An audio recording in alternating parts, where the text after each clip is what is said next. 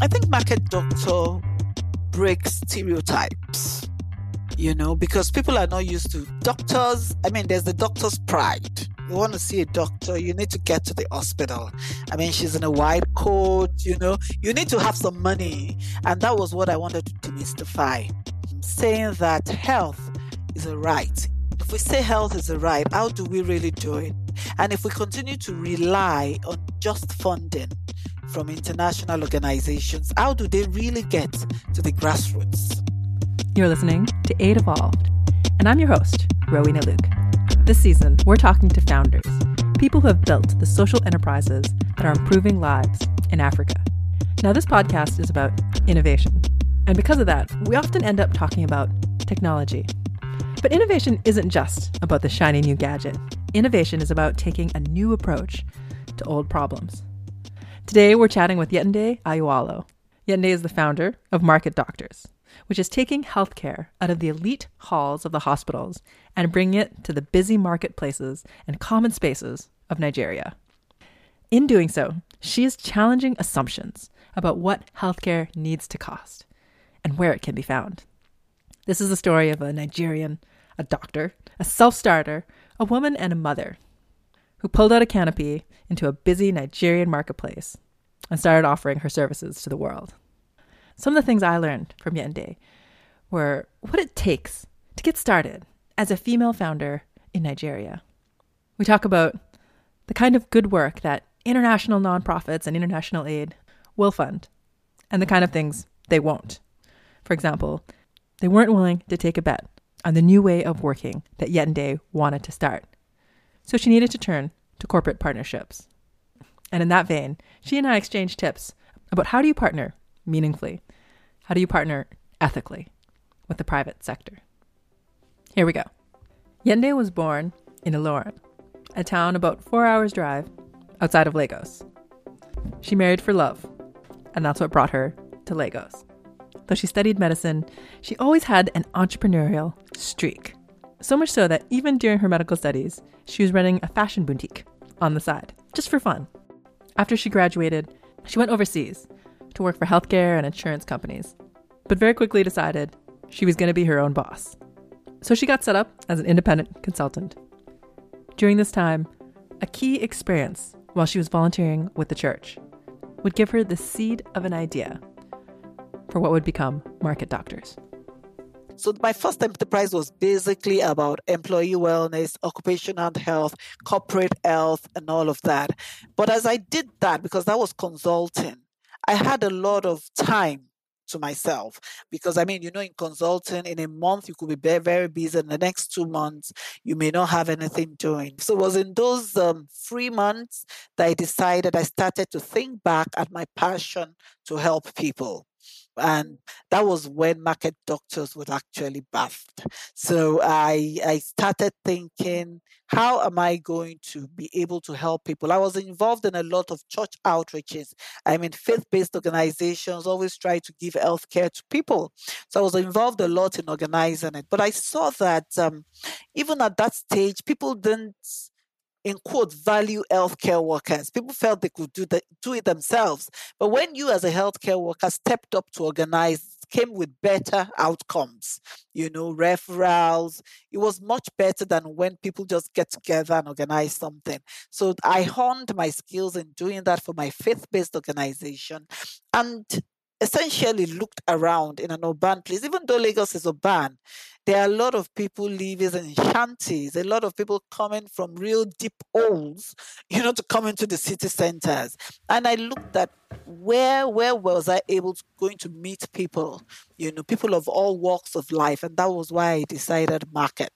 Because I know I'm sure you know the um situation of electricity in developing countries that it's not so stable, so you can't store things. So people practically have to go to the market almost every other day because your perishable items are going to finish. And in fact, if you leave, if you're in the low socio-economic bad, you, you go to the market virtually every day because you don't mm-hmm. even have the fridge for storage.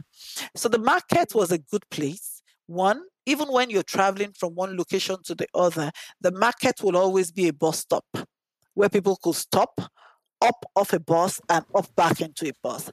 The market is also a place where people who are retailers will come buy wholesale and go back to retail in their locations, you know, maybe their homes and all of that. It was also mm. a good place to go and check up, compare prices, you know. So whether you're rich or poor, at one point or the other, you're going to come to the market in Nigeria. It looks like the, the is like a typical mall abroad, the way the malls operate. Our markets are like that. So we are just getting into the mall culture little by little, and the mall is for let me say the middle upper class. But when you're talking about the regular man on the street, is going to come to the market. And that's why we decided to sit in the market because I know that you go to the market, you want to buy food, you want to buy meat, you want to buy clothes, then you should be able to get healthcare. Absolutely. Why not? You know what I love about that story is that I think, particularly in the aid and development sector, there's a lot of people who end up getting pushed out of a job and end up finding themselves on their own independent. You also were on your own independent for a while, and that actually gave you the space to start thinking, to start scheming. I, imagine if you had stayed on as a full timer at the previous organization, maybe you, you would have just been caught up in whatever is going on there. But there's something about that space. I'll say something about that. You know, when I was leaving school, my desire was to typically work in an international agency. Like a lot of maybe uni- like a lot yeah, of graduates. UNICEF, they have anything, such a brand. You know, such, yeah, such a big brand. That was my, that was really what I wanted. But mm. as I settled down, I began to have a, a rethink. I found that such jobs were only found in particular cities. If you're not in the mm. headquarters mm. of a, you know, I mean, their, their, their head offices are usually in the headquarters of the country.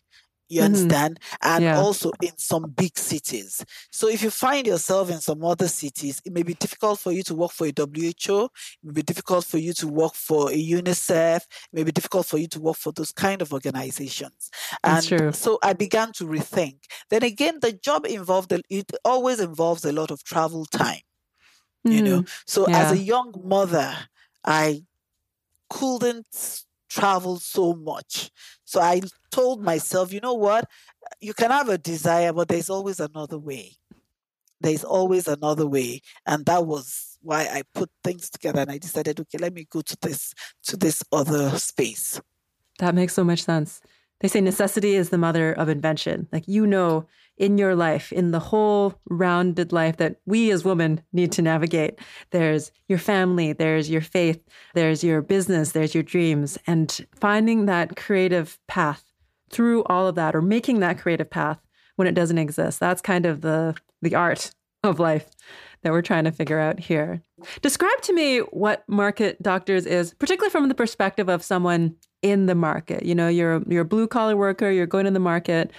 What is their experience of market doctors as an institution? I think market doctor breaks stereotypes. Yeah. You know, because people are not used to doctors. I mean, there's the doctor's pride. You want to see a doctor, you need to get to the hospital. I mean, she's in a white coat, you know, you need to have some money. And that was what I wanted to demystify, saying that health is a right. If we say health is a right, how do we do it? If we say health is a right, how do we really do it? And if we continue to rely on just funding from international organizations, how do they really get to the grassroots? That is a great question. We're all trying to figure that out. Yeah, those were the things I thought about. And um, I looked at it when I got to the market. My first outreach at the market was in a very big market. I put up a canopy, I put up a table and a chair, and I had a blood pressure meter. And as people passed by, they stopped to check what was going on. And I told them I was a doctor, I was in the market to help. Wow. And um, I I've got questions like I've never seen that. Yeah. yeah. So I had questions like, are you a doctor or a nurse? Because they typically feel as a female you're a nurse. So I say I say I'm a doctor. Then you have questions that say, how much? And that's that that went into my head. That so people are actually ready to pay Yeah. Even though you're a doctor in the market. Yeah, they may not be able to pay as much as they would pay if they came to the hospital. But if you're a doctor in the market, people are actually ready to pay whatever they have. They are ready to pay. So that, that struck me. And um, so when I started, I initially took it free. Mm-hmm to the market just to test and see if people needed the service.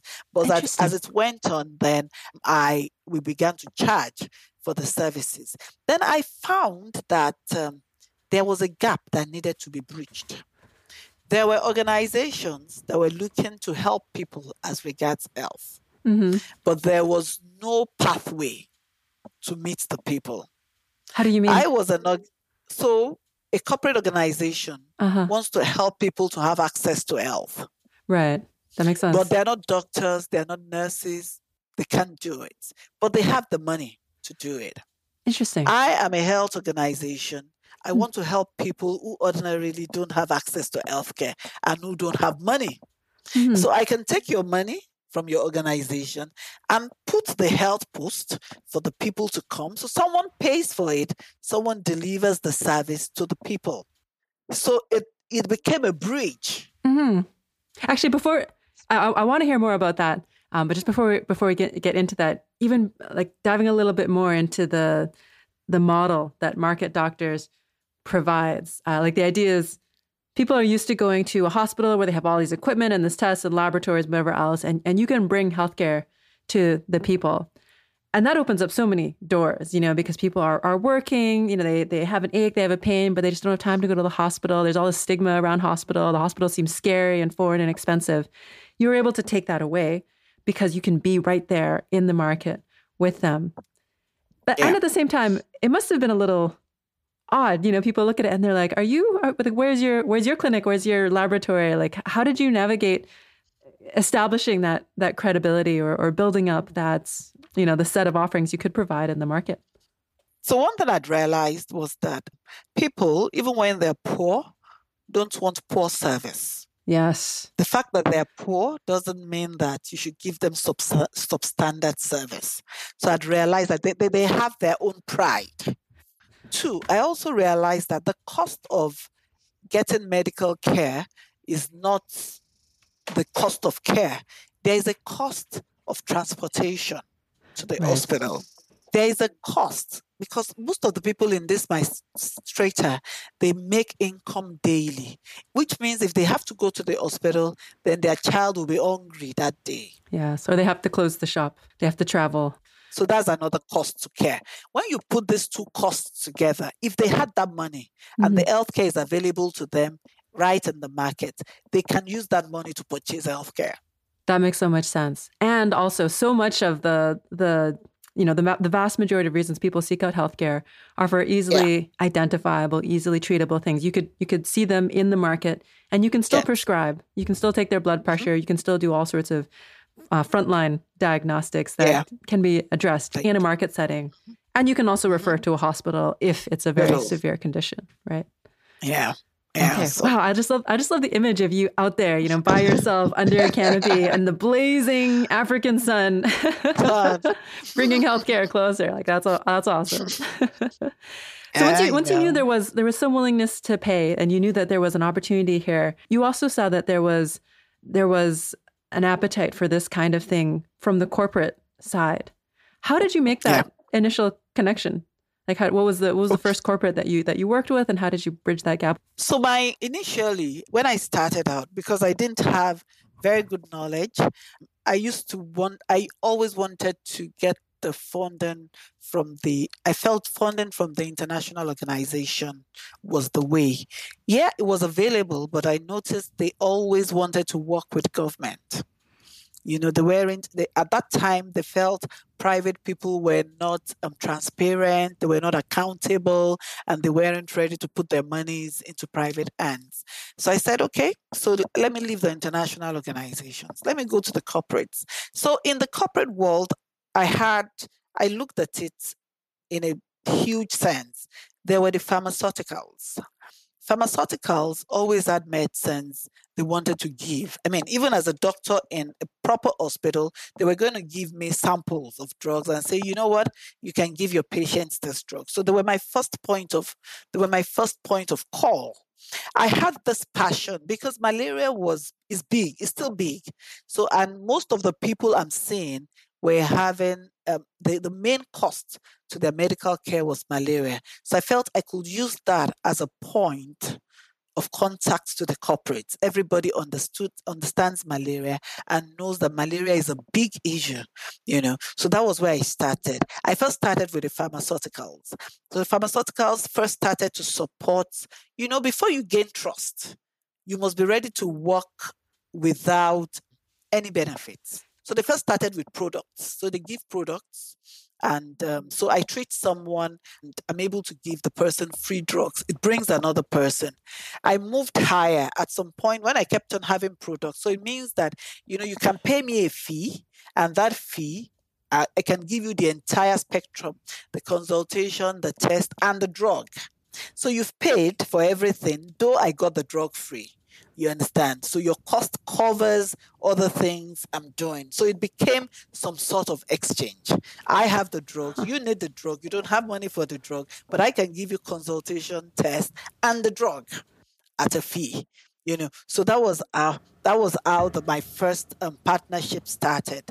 Then over the years, I decided to pick on some World Health Days, especially malaria, hypertension day, and all of that, and partnered with organizations who were interested in, in, in educating and creating awareness about these days. So part of creating awareness was health education, then basic checks and treatment. So they basically paid us, I mean, to use to wear their brands and promote, create all this awareness. So that was another way we made money from it. Then I found organizations, especially international organizations, oil and gas, who were working in poor communities and wanted to take healthcare to those communities. That was not their basic competency. Mm-hmm. So they mm-hmm. needed people who were competent and who could do that. So those organizations started to partner with mm-hmm. us, haven't seen our work, started to partner with us, and we took healthcare to remote communities. So they paid us to do that. And that was how that aspect of the model started. And as I, I like continue to have business education, we now decided, okay, we need to create clinics and markets because whenever we went, people would ask us, when are you coming back? When are you coming back?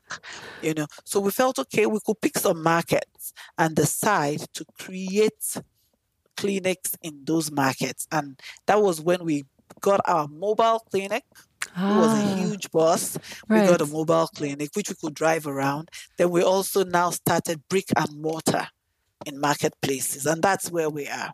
Oh, fascinating. Good to hear. I will say, I remember myself participating in a in an outreach clinic in a geography or an area where there wasn't a nearby facility and the, the demand or the appetite that exists when you can show up in a place where nobody has been um, or where they know the next the next stop is even three five kilometers away it generates such excitement you know just to have it there because you know for for me personally like going five kilometers is not a big deal. I can hop in a car i can get there.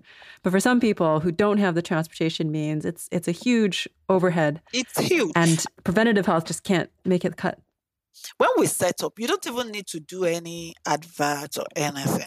Just put up your canopy, put up your table, put a blood pressure meter, and sit down. People will start. It's like a magnet. They'll show up. They'll show up.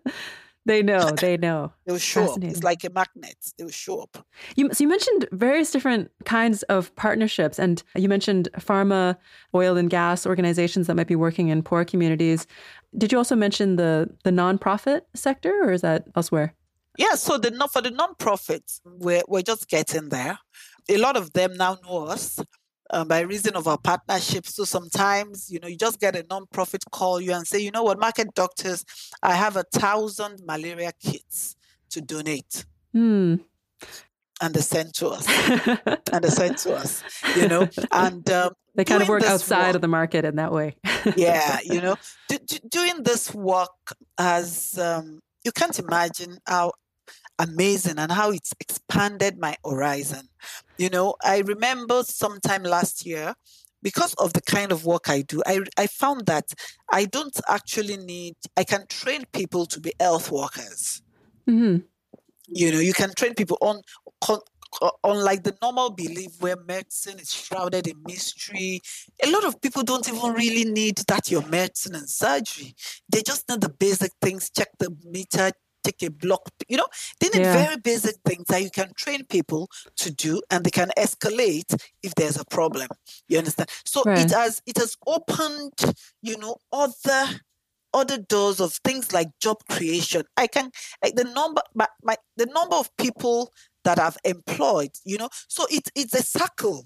You mm-hmm. know, even though you're trying to help people to get access to healthcare, at the at 90 de- 180 degrees behind you, you're creating employment opportunities for people. Right, because unemployment is such a big problem in Nigeria, and there's a whole movement of community health workers, frontline workers. We're not talking about yeah you know, taking years to get your nursing or your medical degree, but someone who can just take your blood pressure, take your vitals, so that when it gets yeah. to someone like yourself, it can move a lot faster. It makes the whole system more efficient. It creates jobs. It yeah. provides healthcare.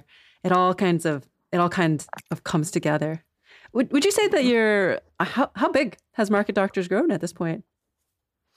Market Doctors right now have more than fifty workers. Fifty workers across yeah, across seven states wow. federation. Does that mean you're not out there sitting under the canopy anymore? You have to to manage we're that not, whole team. We're, we're, we're, no longer only under the canopy. We, we're still under the canopy in some locations, but now, like we have a we have an um, an NGO partnership that actually gave seven mobile clinics for us to work with. Wow, that's fantastic yeah seven mobile clinics and for us to work with for one year. So you know it's it's when people you just find that you align people have thoughts about having mobile clinics mm. but they don't know how to execute it. So they just find you doing it and they're like hey this is what we've been thinking about. Come on let's work together.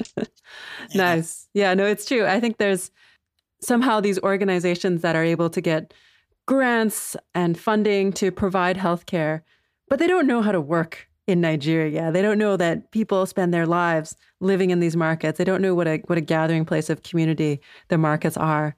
And so they seek out organizations like yours that actually can operate a system, you know, at this scale in all these different states in order to provide healthcare. And that feels like such a natural match. Would you say your largest partnerships at this point is with the corporate sector? Yeah, the corporate sector, because like uh, yeah, the corporate sector. But gradually, we're beginning to get into the government sector because we're beginning to get recognized, even in the international NGO space. You know, the international NGO space runs programs Yes. So you know, you see some I'm just there just for TB. You see another one I'm for HIV. You see another one I'm for leprosy. You see, it. but you see, we've positioned ourselves in a way that anytime we go out, if international organizations partner with us, they leverage every missed opportunity. How do you mean? What? So, if I see a hundred people Mm-hmm. Instead of saying, oh, I'm all going out for TB, I can't all go out for TB. Hmm. and that is how their programs operate. So they're having so many programs running simultaneously oh, and crazy. dealing with individuals. You understand? In, in individual centers. But I'm saying, as market doctors, if I go out and I see a hundred people, if you partner with me, I can get you your TB samples, I can get you HIV samples. All the programs can leverage on it you know so we're beginning to get those kind of feelers especially with like with the tb we're beginning to get the tb international organizations telling us you know what anybody that comes to you please screen them for us mm-hmm. that makes so much sense it's ridiculous how in a given community you'll have your hiv workers your malaria workers your water and sanitation workers and they're all getting paid differently. Yeah, so they're beginning to see how they can leverage on what we do. Because as I'm speaking to you presently, every week every day in six states, I'm seeing each day in six states, I'm saying, let me say 100 times six, that's 600 times four, that's 2004 people. 2004 people, new people every day who probably wow. have not ever had access to healthcare. You understand? So yeah. you can imagine. You've come such a long way. So, yeah. So wow. it's, it's now, we are we are now getting attractive to the international funders. You know, even though before we were not, I mean, they couldn't put anything in private hands, but right now mm-hmm. they're beginning to see that they could actually leverage on what we do. That makes sense. Can you talk a bit about your experience working with, particularly within corporate social responsibility programs? I think people uh, you know, in in the different nonprofit circles that I've moved in, there's always a sense of, oh, we, we should partner with the private sector somehow, some way. Uh, but you've done it. Yeah, you've established those relationships. What what kind of how do you create that win-win? How do you how do you do that in in a clear way, understanding what, what they're looking for and what you can provide and the alignment between the two? Yeah, so I know that corporate organizations, all of them have different goals Mm-hmm. So you first need to understand the goals. In the pharma, the goal is different. In oil and gas, the goal is different. In even in finance, the goal is different. But mm-hmm. there is no industry that we can partner with in healthcare. We just need to sit down together, look at their goals, and try to align. And I'll give you two examples. I'll use the pharma. When pharma partners with us, we use their products. Their products get popularity. There's always a tendency, if you've used the product and it has worked, you demand for it again. Creates a demand for it. So mm-hmm. even though they have given um, the services as corporate social responsibility, it is also creating visibility. That makes sense. Their products. And their products move to anywhere we go, moves as far to anywhere we go. So that makes sense. At that way, we are, we are, we are, we are attracting that for them. Mm-hmm. You know, so they also get something back. So it's not a case of I'm just giving market doctors money to do this. They get something in return as well. Yeah. That's the mindset that makes it work, right? Like you understand at its core, pharma, the work of pharma is to sell drugs. And if there's something that you can do while helping people get healthcare, but also putting them one step closer to selling their drugs, then it becomes an appealing relationship. If you if you weren't doing that, then it would be much harder to get those doors opened within big pharma. I imagine some some critics of CSR programs would argue that sometimes there's there's a conflict of interest. You know, like big organizations, they they want something. Maybe they want to oversell their drugs or or take advantage of communities. How do you navigate that? What do you do in order to manage that? So when people talk about that, I tell people, would you rather not have anything at all? You see, those arguing that are those who already have health care. You know, when you're comfortable, you're educated, then you sit down and you begin to say, oh, even though they're giving it free, they're getting something back. But that is saving someone's life. For some people, that's the first time they're seeing a doctor. For some people, that's the first time they're getting a proper referral. It goes beyond the money spent. It goes beyond it. You understand? So there's no way they can they can't cover the name of their drug for you to hand it over to someone else and they're not forcing the person to use their drug. You understand? But it goes right beyond that. The the value attached to it is much more than that. For some people, it means that person's life. How much do you want to sell that that is worth someone's life? Yeah, absolutely. And in any case, you're there in the markets, you're providing the service. People don't need to take it. Like if someone there has choices, they could walk away. But ultimately, you're providing the choice. Like if they sure, want to work yeah. with you, if they want to get healthcare that you can provide in a subsidized way, they can take it or not. At least that is their choice. Yeah. And even to add to that, even to add to that is the fact that when um, corporate bodies do CSR, it goes beyond the activity, like I said. It's also a point of creating employment for people because people are the ones going to execute. So you have a CSR project, you use 40 people. 40 mm-hmm. people have hand income. So it goes beyond it goes beyond who they are doing stuff for. It also goes for people who will be able to get some income from it. When I asked Yetunde, what's next? To my surprise, she mentioned technology. She said they're experimenting and looking for a way to scale their work at low cost, employing local staff, and she believed technology would be the way to do it. So if you have any suggestions or tips for her, let us know. Then, as we were wrapping up, she had a few last parting words of advice to share. So I want to tell people where there is a will, there is a way. And why I say this is that um, when you think of anything, where I am now is at some point where I hoped to be, although I didn't know how long it was going to get me. And um, I wanted a time before any outreach, I had to be there. But Hmm. today, eight outreaches are going on, and I'm not in any of it, and it's working. Wow. You know, so like that's why it's where there is a will, there is a way. You must first ex- exemplify yourself in it, such that you know it front and back. You know the challenges that will come before you they come.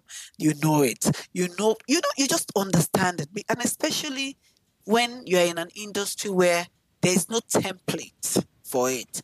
I, I, I didn't have anywhere to learn from. Yeah. There was no company doing it that I could say, oh, this is how they did it. That's wild. We had to learn. You know, we lost money, we built, we broke down, we rebuilt. Many times we had to start all over. You know, when the pandemic came, we had to shut down totally and start all over. You know, so that's why I said, where there's a will, there's a way.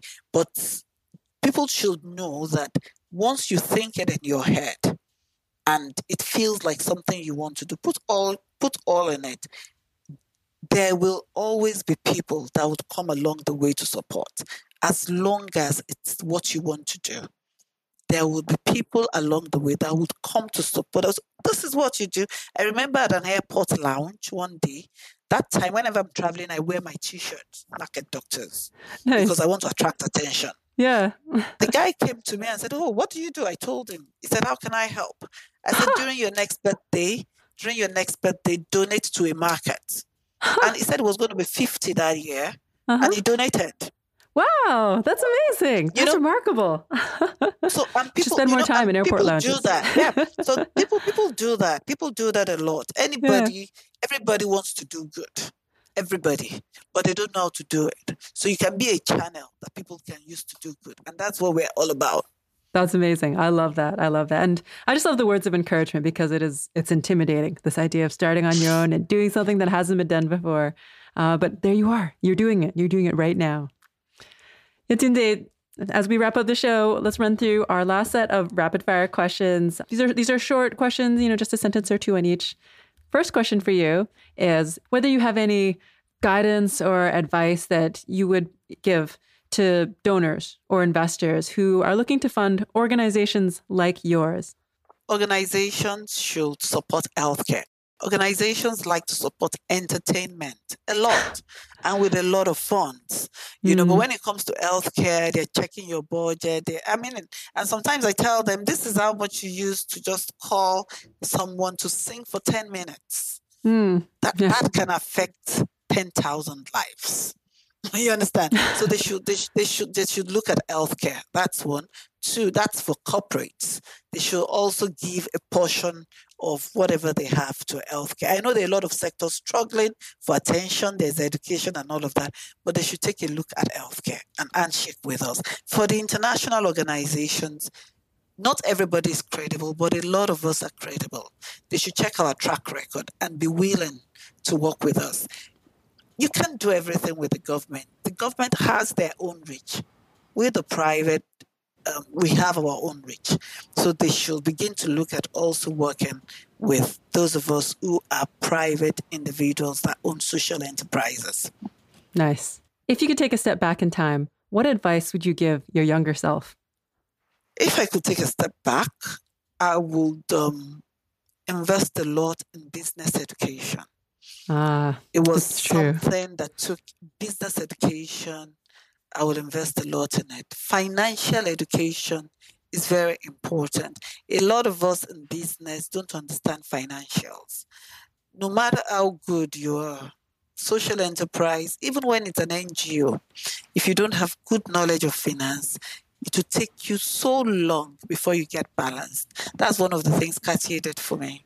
They invested a lot in financial education for me. And also some organizations. I know there's another international agency I work with. They not only were interested in us delivering their project, they were interested interested in our own organization getting better. Nice. So That's they great to hear. created a lot of templates for us to work with, which we would have needed consultants to do for us. They did all of that for us. So organizations that partner should also be ready to improve the organizations they work with. We are not at the same level with them. So for my younger self, I will train myself in financial education and business administration. Very important. Nice. I love that, particularly because when you're in school, it all sounds so boring. You know, I had no interest in finance or accounting or statistics, and now I'm like that. That stuff is amazing. if I had it to do all over again, I mean, our kids won't listen, but we're going to say it anyways. Would you like to offer a shout out to someone who has inspired or guided you in your work? I'll give a shout out to my pastor, Pastor Wale Adefarasi.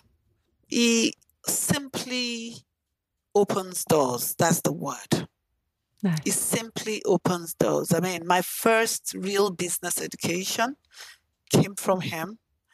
My first loan to start Market Doctors, I, I, when I mean came from him, from the church institution, from the faith based institution. The first seed funding, you know, to Mhm. go use this money, try this thing out without interest, with moratorium, to return after so many, many months without anything on your neck, without asking and getting letters every day, Yeah. from my faith based organization. Nice. A big shout out to him. I appreciate him. That makes so much sense. It's that's the hardest part too, just getting started and having the runway to get started.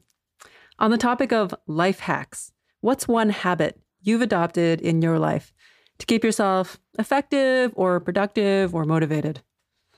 Waking up early. Yeah? Oh man, how early? Anything. I'm awake by four most of the Oh time. man. Oh my god. and um, because the brain works in a wonderful way that time. What you can do so in early. two hours, what you can do in the early hours of the day before you start interacting with people, before you get on Instagram, WhatsApp, and all of that, in those two hours, you may not be able to achieve it in your if you're in the office for your nine to five. So that that that sets my day. If I have something important to do, if I have an important mail to send, if I have something I really have to do, I have to do it before I get out of bed. Respect. Respect. That's all I could say. Last question, and this one is just for fun.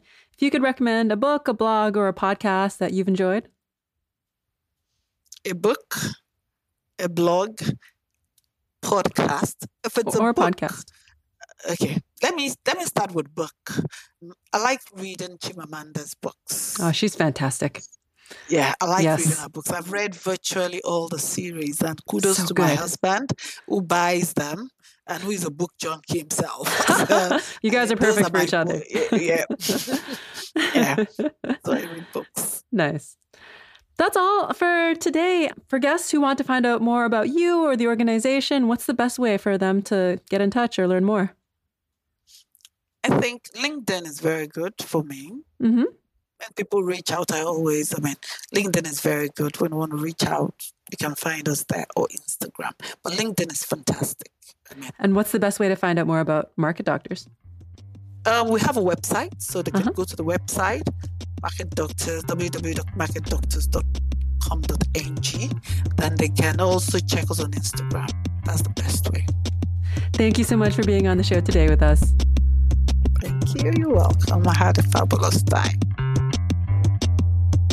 Yetunde is delivering healthcare to people who have not seen a doctor in years, and she is reaching populations that the public healthcare system hasn't been able to reach.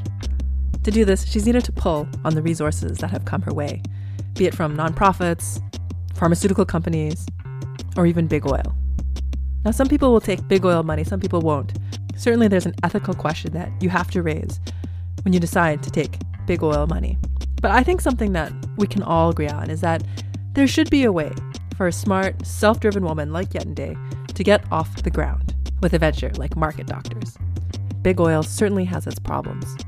But what role then does philanthropy, do nonprofits, or do government play in order to create a test bed for innovative new approaches like Market Doctors, which could actually reduce the cost of healthcare delivery?